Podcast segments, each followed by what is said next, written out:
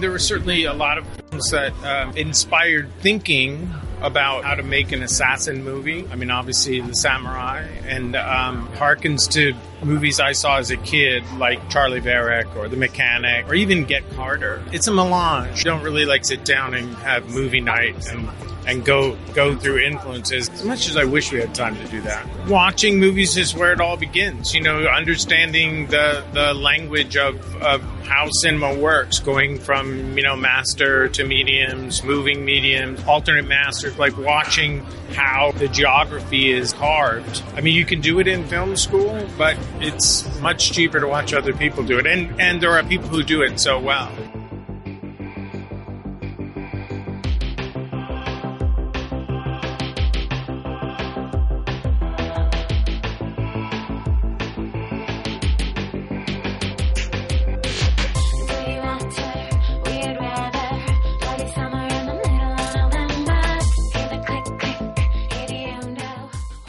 Welcome back after a short hiatus.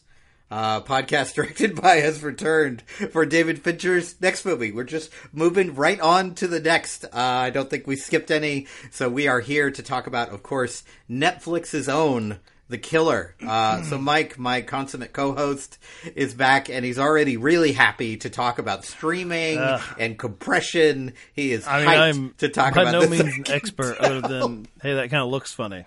I don't think this looks as good as it could. That's that's it. That's all. You know, the, the whole uh, eyeball test. I, I don't have the uh, the bits and the data. Um, I do know that uh, Sure. I saw no discernible difference when I went from the uh, f- well, not free with ads. The what eight bucks with ads to the like twenty three dollars, four K, like the uh, super family edition. they're they're they're saw no difference. Nothing. Yeah, it's just it's not real. yeah, absolutely. So, uh, one other thing to bring up: we will probably be going into spoilers on this episode. So, if you haven't watched The Killer and you don't want to be spoiled for anything, go watch it in that hugely compressed version that you can watch, and then come back and listen to this show. Um, so, this is a movie. This was a movie when if I were to rank like the movies I was like looking forward to this year, it's like this and you know Killers of the Flower Moon. Like that's those are the two that I was really hyped for. Not a surprise you've got Scorsese and Fincher. So those are directors I'll watch sight unseen. Like I'm ready no matter what. And then you tell me it's Michael Fassbender as an assassin and I'm like, "Okay, a man can only get so aroused, Mr. Fincher. Let's just watch the movie. Let's go. Um, and I'm happy to report that I was not disappointed in any way. But I will say this if you are looking for a rock'em sock'em assassin movie, this is not it. This is, it's not that kind of movie. And I think it probably, and maybe I'm being too harsh to the normal viewer, the like non cinephile viewer, but I think the first 35, 40 minutes might be a slog if you're looking for fast paced action, violence, you know, quippy lines, all that stuff. It doesn't really have that. But I think if you get through that, which honestly, I love that portion, but if you get through that, I think it picks up very Yeah, I mean it's actually my after that. favorite section of the film. I, I love the the rear window vibes, which is you know my favorite movie. I knew I as I was watching it, I'm like, oh, Mike is eating this shit up. This Mm-hmm. It's is a very you know specific genre where it's just dude staring out his window, like can't leave for whatever reason. You know, Jimmy Stewart's Yeah. injured, uh, Michael Fassbender's on the job, and uh, just has to make do with you know what's going on uh, in you know the window across the street. I also was a big fan Mm-hmm. of uh, Watcher. I think it was the Watcher or Watcher uh, with the uh, It Follows uh, lady. Yeah. And good movie. yeah, it kind of came and went. Nobody really talked about too much. Uh, but yeah, I love that one from last year. I know you and I had just talked. We're bad about time. Was that? Yeah, yeah. I think it was last year. Actually, I think 21? I don't know. Yeah, 22. It's yeah. all like Um, pre-COVID and after COVID. That's it's all Yeah, yeah. Was, could I have possibly seen this in the theater? Yeah. Bad question for this movie because the answer is still no. Wow. even though, Three and even though minutes it- in, and we keep banging though- that drum. even though it's post COVID. Um, but this those sequences you're talking about, as he's just watching everything unfold, waiting for his perfect moment, moment, which he still manages to fuck up, but he waits a long time for this perfect moment, and it's one of those things. As I'm watching it, I'm like, okay, this is where a great director and cinematographer come in. Because there is some shot composition in these sequences that I'm like, I just want to live here. I just want to stay in these moments because this is so like the reflections he's working with and the angles he's working with as a director. I'm just like, that's why you don't just like set it and forget it with a camera. Like you actually think about what you're doing, and he is incredible at that piece. Especially when you have, uh, you know, across the way, like you want to live in that world because you've got like a dominatrix woman that's going to beat up a rich dude or a Yeah, politician man, or whatever rules. the fuck. Uh, there was a, I'm now I'm thinking of the other movie I saw like some point uh, post COVID, the Sydney Sweeney uh, weird trashy movie. Was it The Voyeurs or something where her and her I didn't see that one. her and her boyfriend, uh, well, yeah, they just look across the street and they're like, you know, couple. They like to have sex with the windows open. so I was like ten minutes into this sure- Amazon Prime joint, and I'm in that one. I didn't say, "Hey, why didn't this go theatrical?" Because I don't know if I would have. I I, felt fine in the comfort of my home, being like, "Oh, it's something trashy with Sydney Sweeney." Okay, yeah, let me look at this. Are you saying that movie was not made by an auteur that would be featured on a podcast directed by? I, I'm not going to dismiss uh, whomever's work it is. Because I will be uh, looking them up uh, later to see. Yeah. What's next, sir? Any other offerings, you know, sir, ma'am. Um, but yeah, Fincher unfortunately is one that I, I expect uh, theatrical release, and it is unfortunate. I know he's you know company man because they let him blow through money Oh, for Mink, but he's like Netflix is the so- future of cinema. That was Uh, oh, that hurt my heart. Yeah. Like when I read that interview, I was just like, ah. I mean, I know they're paying him probably a lot of money to make, but I'm like, this is the company that won't allow you to finish your serial killer show because it doesn't make them enough money. But this is the future of art. Okay, buddy. Sure. Whatever. so annoyed by that. Yeah, and I, you know, based on their top tens, primarily being, you know, something that Some some random old movie from 15 years ago that no one ever Keanu. Reeves and Hardball is the number one watch thing this week. It's like okay, a, a failed sports comedy from twenty years ago. See, I don't know if I would say the future cinema. They do, uh, for now, allow uh, directors like Fincher. Probably they just get out of his way, let him do what he wants. Um, I don't know. as long as you don't want it on a big screen. Then Okay, that, so that's I was gonna throw that to you. So let's say you know it's the heyday of uh you know let's let's go it's like I believe Sony released uh Girl with a Dragon Tattoo in like 2011. Let's say the the Killer comes out in 2012 or 13 or whatever as a follow up. Do you think like people would have been bitching more? Because I, I haven't really kept. Uh, I'm not really like in the know as far as what the response has been. Uh, I do see like as of yesterday, opening weekend, it was still the number one thing on Netflix. Damn well should be. If they have a Fincher original opening weekend, it should be number one, not Fuller House or whatever the fuck. but I don't know if this had been released theatrically, if it would have because the Girl with Dragon Tattoo was not a success. I think it's gained in esteem since then. great great Christmas movie. I, I, mean, watch it every Christmas. I love it. That and Eyes Wide Shut. Um, I don't know if this is one that if it's David Fincher's The Killer, be it the title, the premise.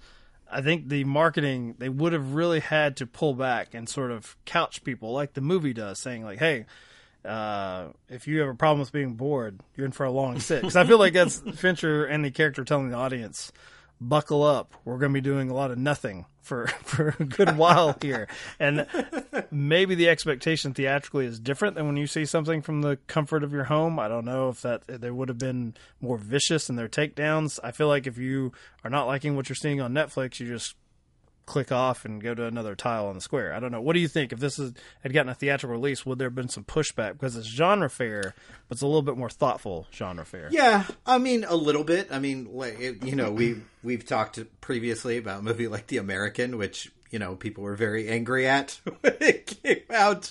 Uh, but I feel like Fincher movies have enough of an edge and a kind of fun factor and a tongue-in-cheek comedy factor that's enough to like propel you forward and it's not like this movie if this movie cannot have cost a great deal to make i mean it's not like there's not a bunch of extended action sequences. There's, you know, it's a lot of city streets, a lot of back alleys, a lot of, you know, hotels, um, airplanes. But like, I don't think this is a movie that would have cost you, you know, like a Scorsese movie, two hundred million dollars. like this is a very simplistic film, so I don't think it would have to do overly well to make them some money. And I think there's enough Fincher diehards that would go see this. Um, and I, I think Fincher's such an interesting director because, as we've talked about years ago on this podcast, is like he's got a lot of different things going on. Like he can make a genre movie, he can make a you know um, a movie that's deep and thoughtful, like Benjamin Button. I mean, you can so you never really know what you're going to get. Are you going to get the killer, or are you going to get the game? Like these are very different types of genre films. And then you've got Zodiac, one of the to me maybe one of the 15 best movies ever put on film. So, you know, or put on digital, I guess. Because it is Fincher and he needs all the was takes. put in a theater, though, so. Yes, yes, and probably made like $9. Maybe that's why Netflix was a little gun shy about The Killer. I was trying to look up the budget for this, um, and I all I could find was a thread where someone was saying, This can't be right. Um, 175 million dollars. There's no right. That can't be. How much are you paying Fassbender? Like, what do you? I that Is can't. Fincher I, taking that all that be. money? I understand, like you know, for the streaming properties, especially Netflix, when you own worldwide rights, you're basically buying out what they could have made and all of that for in perpetuity, and so this is it. But that still seems. I mean, I, I don't know. You should like maybe take off the one on that. And keep in mind, since all I could find was someone saying this can't be right, that's my information I have. Is someone saying that doesn't look accurate at all. I don't know. Uh, I'm just happy that it exists. I do wish you know Fincher. If Netflix is the future of cinema, then he should. Uh, and I realize this is you know dangerous talk on a film podcast. He needs to become Woody Allen. It's like if they're really Ooh. not, if they really don't care what you're making, where's the one a year then? If you if Yeah. if, if they give you a blank check, then what what are you doing? Yeah. Why are you spending? Because I figured for the most part, the reason he's he doesn't work as much as say Woody Allen, who I don't know what was the budgets on his would have been like what ten to twenty million, I assume, yeah, is because he wants you know hundred million at least, and he wants it to look a certain way. So there's going to be a push and pull as far as okay, can we actually you know finance this? If Netflix doesn't care, crank them out, buddy. Crank them out until Yeah. until keep working. you're not you're not Scorsese in the fact that your age, even though it, I did like just the other day, Fincher is in his 60s, and that didn't compute Really? with me because I'm and I'm, of course it makes logical sense. I mean, he's been making features since the early 90s, music videos in the 80s, but to me, Right. I'm like then I don't realize how old I am. I'm like, oh, Right, that does right. make Oh wait, I am not 22. right? Uh, shit. How did we get here? Yes, absolutely. Um, I also think this movie paces itself very well with its violence. Um, there, there's one particular scene that is probably the most violent, the kind of extended fight sequence in the house while avoiding a pit bull, uh, chasing after him as he leaves. Uh, but that, that is the one scene I think that I in particular would have loved to see on a gigantic screen, best quality picture, best quality sound. Uh, it still works very well at home, but man, that would have been cool to see on the biggest screen possible. There's I mean it's one of those things that I, I do think given the tone of it it will play fine at home. I mean it fucking has to for most of us. Yeah, no fucking um, choice. yeah. Because it is so you know internal. Um you know another film i was mm-hmm. thinking of was was drive which was not mm-hmm. a huge like box office success but certainly became you know for not just cinephiles but people who just want a cool movie they got into it and that, i was reminded of that one as well just because you're stuck with a fairly stoic character who's who's a badass i do think this one leans far more comedically than Drive, which is sort of wistful and romantic. Uh, and Yep. Ryan Gosling's a little bit of a goober with the scorpion jacket. That's a bit, even then, was a bit much.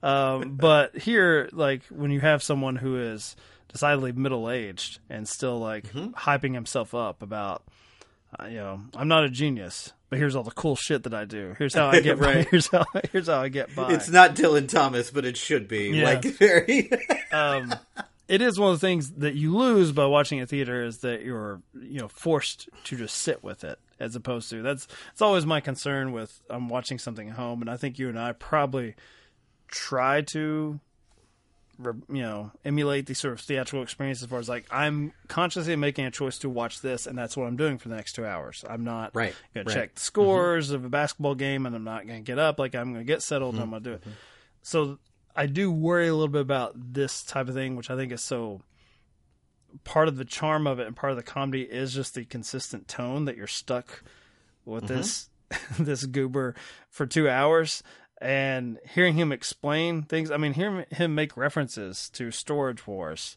and shopping on Amazon, like you know, just all yep. the, using a WeWork, you know, failed WeWork office to mm-hmm. his benefit.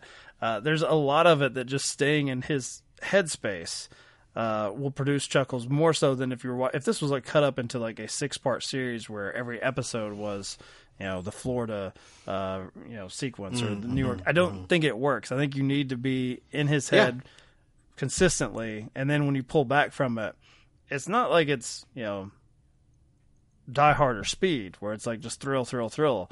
I think it is just the realization that, as he says, almost anyone who's willing to do really terrible things uh, to other humans and do nothing but that and think about that could I mean this. he even he even yeah. mentions a particular serial killer that says I mean I think the line is he couldn't spell cat if you spotted in the T and the A.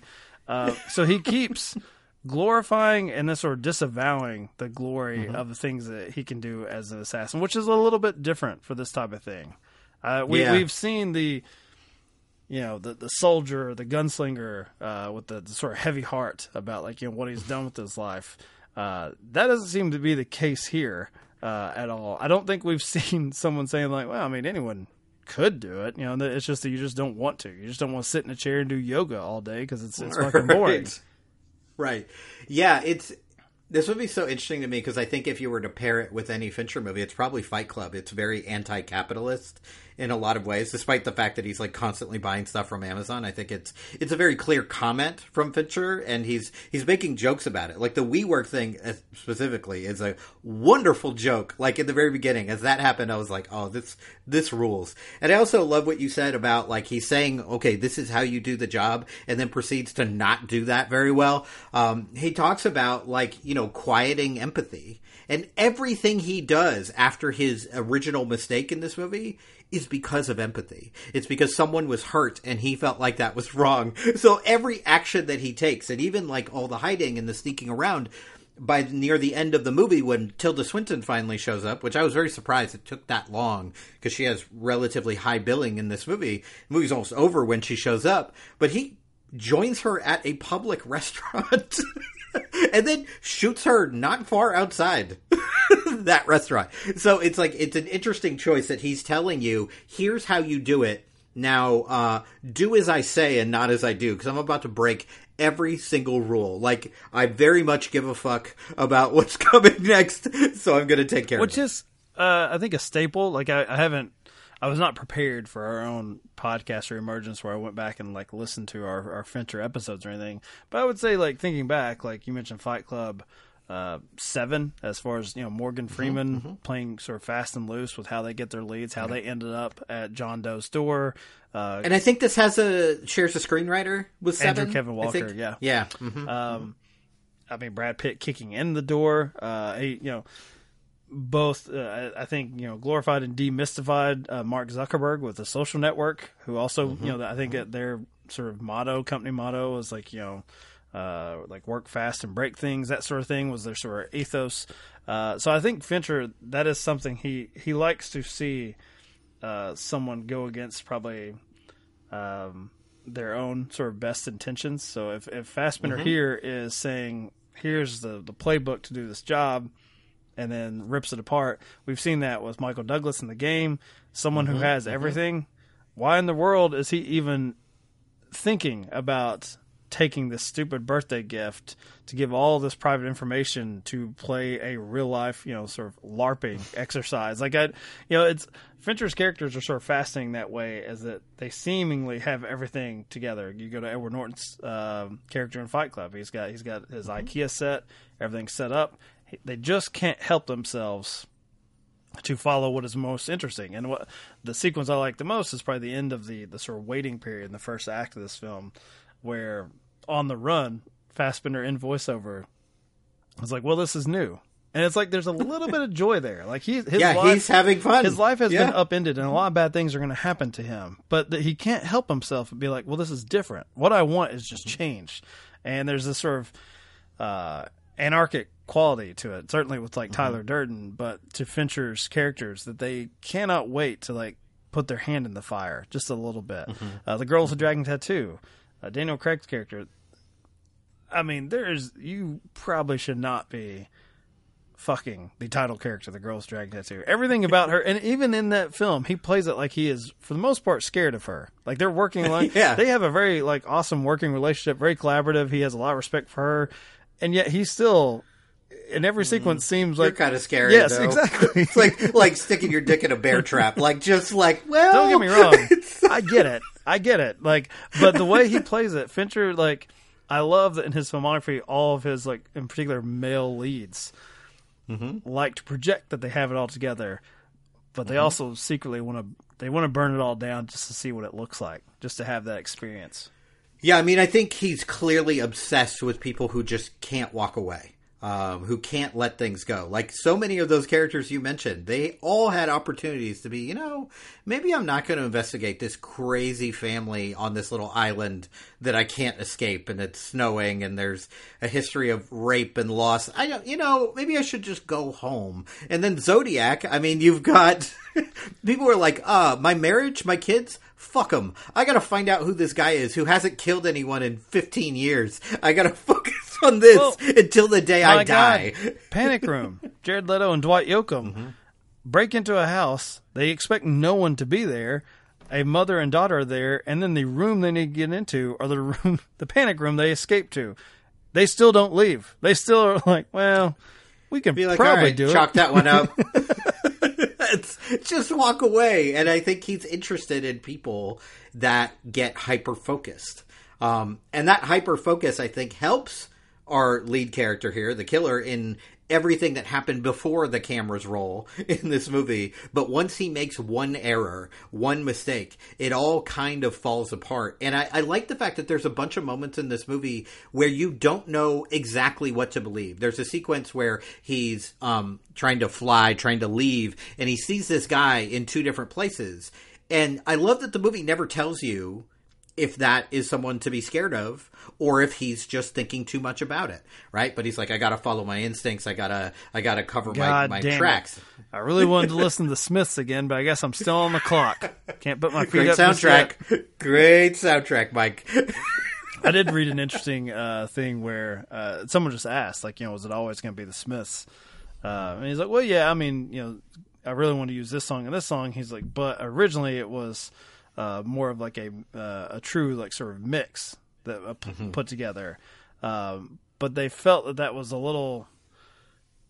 Uh, like they didn't want to look like you know the killer has this like impeccable taste or has a particular taste. They wanted to look like someone who had their favorite brand, favorite band and never really grew out of it. Like that was their like sort of comfort blanket. I like that way more than he's just like, oh, he's got this. This assassin has really cool taste. I like that it's like, no, this right, is right. he likes this band, this music, this calms him. and and it's interesting that all the the songs that they choose are like the hits Mm-hmm. like they're not you know this b-side that morrissey put out later like no it's it's, the hits it's and it's it's Very it's Patrick for Bateman. comfort It's very It's- American. yes. it's Mary, American Absolutely. Psycho. What is the top forty number it- one? And it's for distraction, right? So just like all the food he eats is merely fuel until you get the, to the Tilda Swinton sequence and he actually has a drink and actually almost enjoys himself for like a half second. But everything leading up to that is just kind of like, no, this is a thing I have to do because this is going to bring my pulse down. This is going to allow me to keep moving. It's going to allow me to have energy. Everything is for a very distinct purpose. There's like, it's almost shocking that there is a woman that he has a relationship with um, that is the reason for all of this mess right? Because it doesn't seem like it, it's interesting you don't necessarily know that they're romantically partnered. You i think you kind of assume they are at that last sequence but before that all we know is her brother is like you've always been so nice to her that's it. That's that's the extent of what we know about that relationship, and I kind of love that because it's a weirdly, it's a passionately chaste movie. It's a very strange combination, and I think I think Fincher is the perfect director for something like this because in many ways he is very cold and calculating and.